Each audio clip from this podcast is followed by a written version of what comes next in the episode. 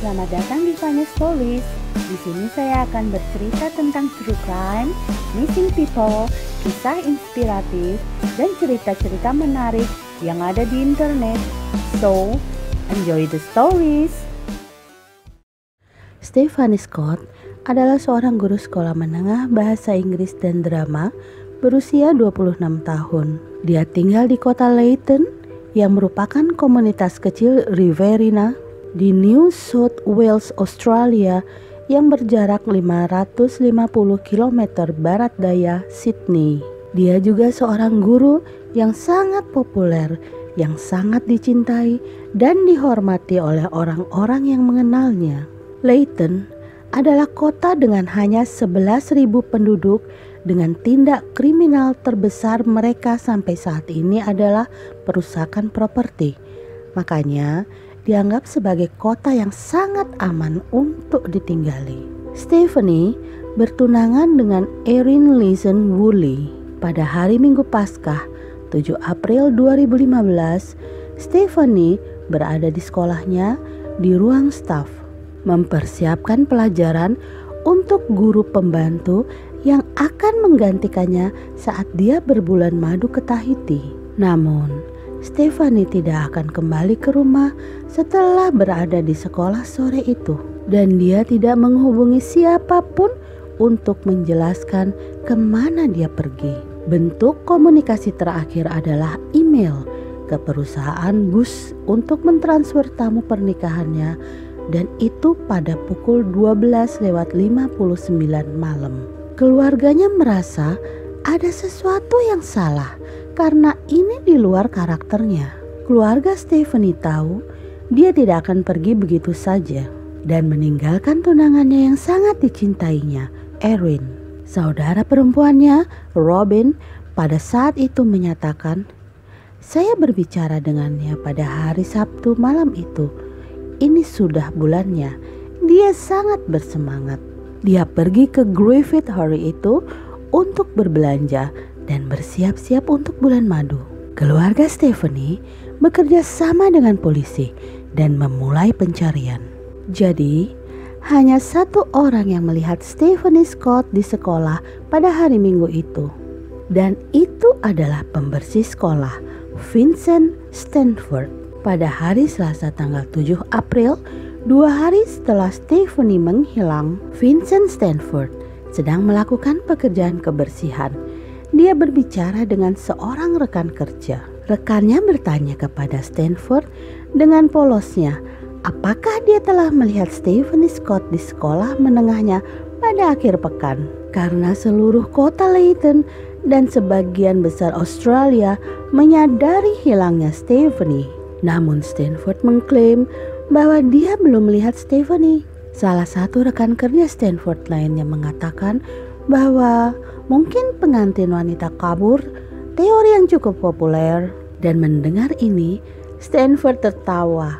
Rekan kerjanya juga memperhatikan bahwa Stanford memiliki beberapa goresan di wajahnya hari itu. Jadi, pada hari Rabu, 8 April 2015, polisi membawa Vincent Stanford untuk diinterogasi. Dia menyangkal dia ada hubungannya dengan hilangnya Stephanie. Bahkan dia menyangkal mengenal Stephanie. Polisi bertanya kepadanya tentang keberadaannya pada saat Stephanie menghilang. Sehingga mereka dapat mengabaikan Stanford sebagai tersangka dalam kasus Stephanie. Alibi Stanford adalah bahwa dia berada di toko kelontong hari itu. Namun ketika penyelidik ke toko kelontong itu untuk menanyakan Apakah mereka pernah melihat Stanford? Mereka mengatakan bahwa mereka tutup hari itu dan sebenarnya mereka tutup setiap minggu Paskah.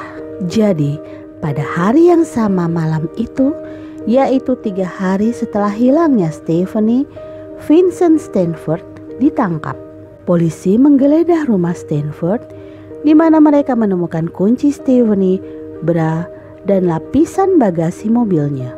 Beberapa hari kemudian, pada tanggal 11 April 2015, Vincent Stanford menghubungi polisi dari pusat pemasyarakatan Juni. Dia mengakui pembunuhan Stephanie Scott pada hari itu. Stanford berada di sekolah hari itu. Dia melihat Stephanie di ruang guru dan dia cukup terkejut melihatnya di sana pada hari Minggu. Setelah melihat Stephanie, dia memutuskan untuk pulang ke rumahnya di mana dia tinggal bersama ibunya dan mengumpulkan apa yang dia sebut perlengkapan pemerkosaan. Kotak pemerkosaan berisi pisau MT USA berukuran 35 sampai 40 cm, borgol plastik, produk pembersih, dan Viagra. Ia kemudian kembali ke sekolah tempat Stephanie masih bekerja. Ketika Stephanie akan pulang, dia pamit pada Stanford dan berkata, "Aku akan pulang sekarang. Selamat Paskah." Tapi saat Stephanie pergi untuk membuka pintu gerbang besi sekolah, Stanford mencengkram pinggangnya. Aku meletakkan tanganku di sekitar mulutnya untuk membekapnya. Dia berteriak. Stanford menyeret Stephanie sampai ke gudang dan mengunci pintunya. Dia kemudian melanjutkan menyerang Stephanie secara seksual. Stanford mengatakan kepada polisi bahwa dia meninju Stephanie sampai Stephanie tidak sadarkan diri dan kemudian menikam lehernya dengan pisau emteh miliknya. Dia menyatakan bahwa dia memukul Stephanie di arteri karotis untuk memastikan Stephanie sudah mati.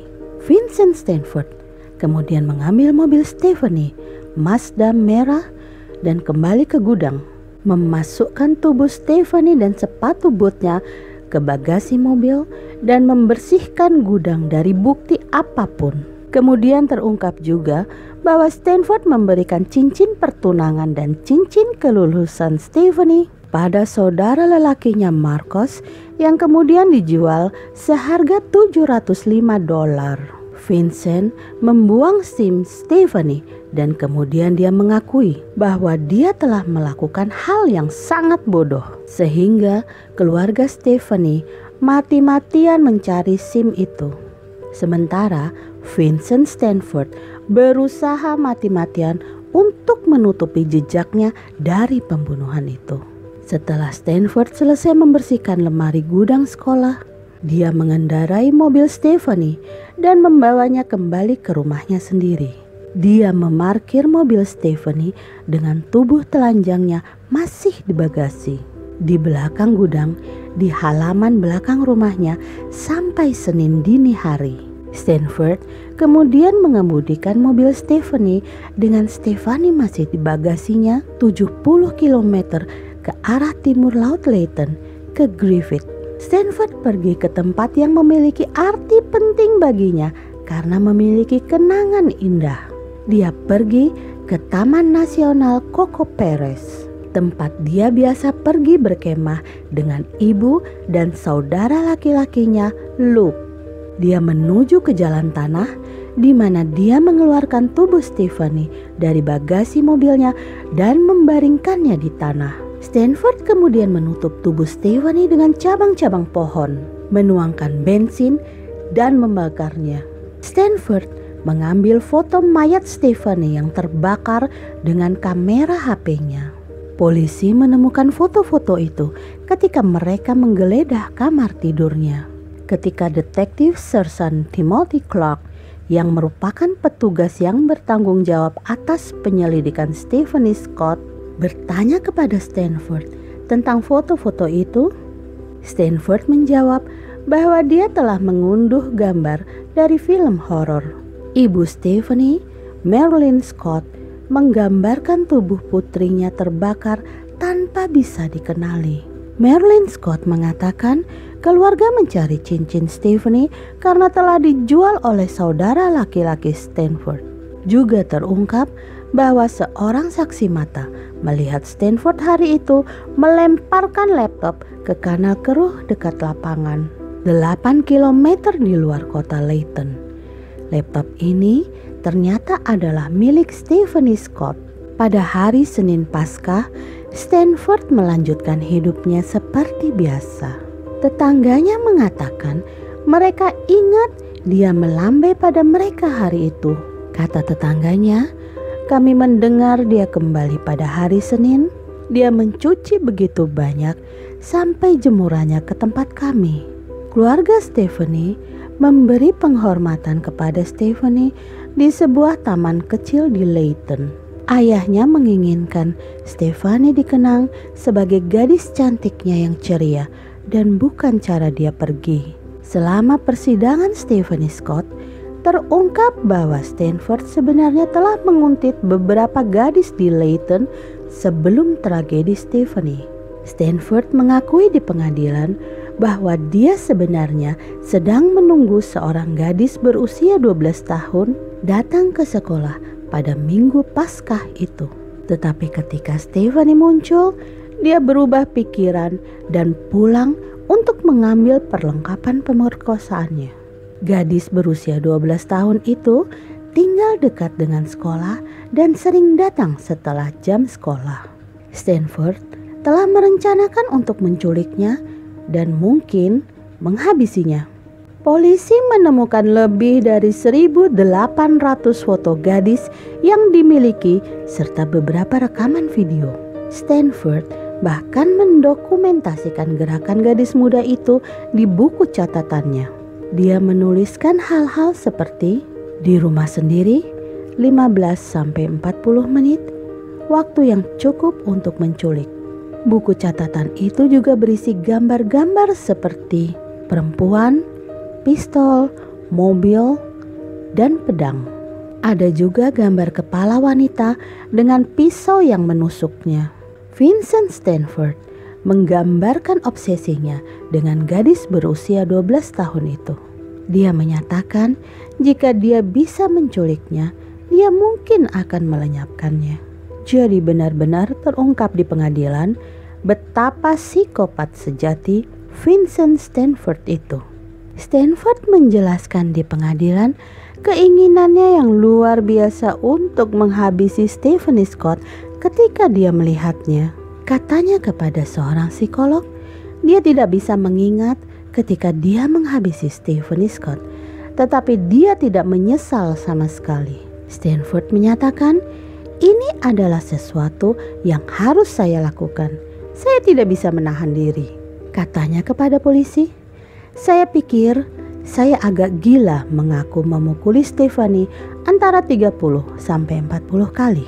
Stanford menyatakan, ini adalah sesuatu yang harus saya lakukan. Saya tidak bisa menahan diri. Dia juga mengatakan kepada psikolog bahwa dia tidak suka membunuh, tetapi menganggap itu perlu untuk mengurangi ketegangan yang disebabkan oleh keinginannya untuk membunuh. Stanford menggambarkan dirinya sebagai seseorang yang benci disentuh dan dia menikmati isolasi dari pekerjaannya sebagai pembersih. Dia juga menikmati bahwa pekerjaannya memungkinkan dia untuk menonton orang. Dia berkata, dia tidak bisa belajar untuk mentolerir orang dan memiliki pikiran untuk menghabisi orang lain sejak dia berumur 7 atau 8 tahun. Stanford menyatakan, "Ini caraku dididik. Saya pikir saya telah melakukannya dengan sangat baik untuk hidup bersama orang-orang selama 25 tahun. Saya tidak berpikir ada pengobatan untuk ketidakmampuan saya bersosialisasi." Jadi, beberapa hal lagi tentang masa lalu Vincent Stanford yang terungkap di pengadilan bahwa dia dibesarkan di Belanda oleh seorang ibu yang bercerai dan merupakan salah satu dari tiga anak laki-laki. Dan dia benar-benar menunjukkan kecenderungan kekerasan sejak usia yang masih sangat muda. Pada usia 12 tahun, dia mencengkram leher kepala sekolahnya, mencoba mencekik dan menghabisinya. Stanford didiagnosis dengan gangguan spektrum autisme. Stanford dikeluarkan dari sekolahnya dan ditempatkan dalam perawatan psikiatri. Psikiatri menyatakan fantasi pembunuhannya tidak pernah hilang. Pada tahun 2014, Stanford pindah ke Australia bersama ibu dan saudara laki-lakinya dan memulai pekerjaan sebagai pembersih. Stanford menyangkal bahwa insiden Stephanie Scott telah direncanakan. Namun penyelidik menemukan pencarian di komputer Stanford seminggu sebelum insiden seperti pemerkosaan pengantin dan pemerkosaan Nico. Nico adalah seorang nekrofiliak yang merupakan ketertarikan seksual pada mayat. Tepat sehari sebelum tragedi, Stanford mencari pisau paling tajam. Di pengadilan, Hakim Robert Home menyatakan bahwa Stanford tidak menunjukkan penyesalan atas kejahatannya yang kejam. Hakim juga yakin bahwa penelusuran web terkait kekerasan seks Stanford serta kepemilikan pisau dan borgolnya berarti dia akan menimbulkan bahaya serius bagi keselamatan komunitas. Hakim menggambarkan seorang Stanford sebagai seorang yang licik dan tidak berperasaan. Hakim menghukum Vincent Stanford 15 tahun karena penyerangan seksual diikuti dengan hukuman seumur hidup untuk pembunuhan tanpa kemungkinan pembebasan bersyarat. Saudaranya, Marcus, yang menjual cincin Stephanie akhirnya mendapatkan 15 bulan penjara karena menjadi pembantu kejahatan. Polisi berusaha keras membantu keluarga Stephanie mencari cincinnya yang telah dijual yang merupakan cincin pertunangan dan cincin kelulusannya.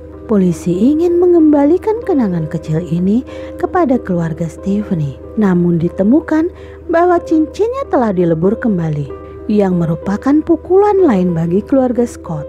Vincent Stanford saat ini dalam isolasi di penjara.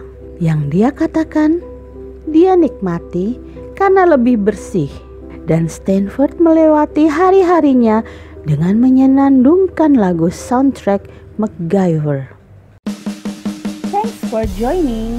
Jika Anda suka, jangan lupa untuk subscribe like,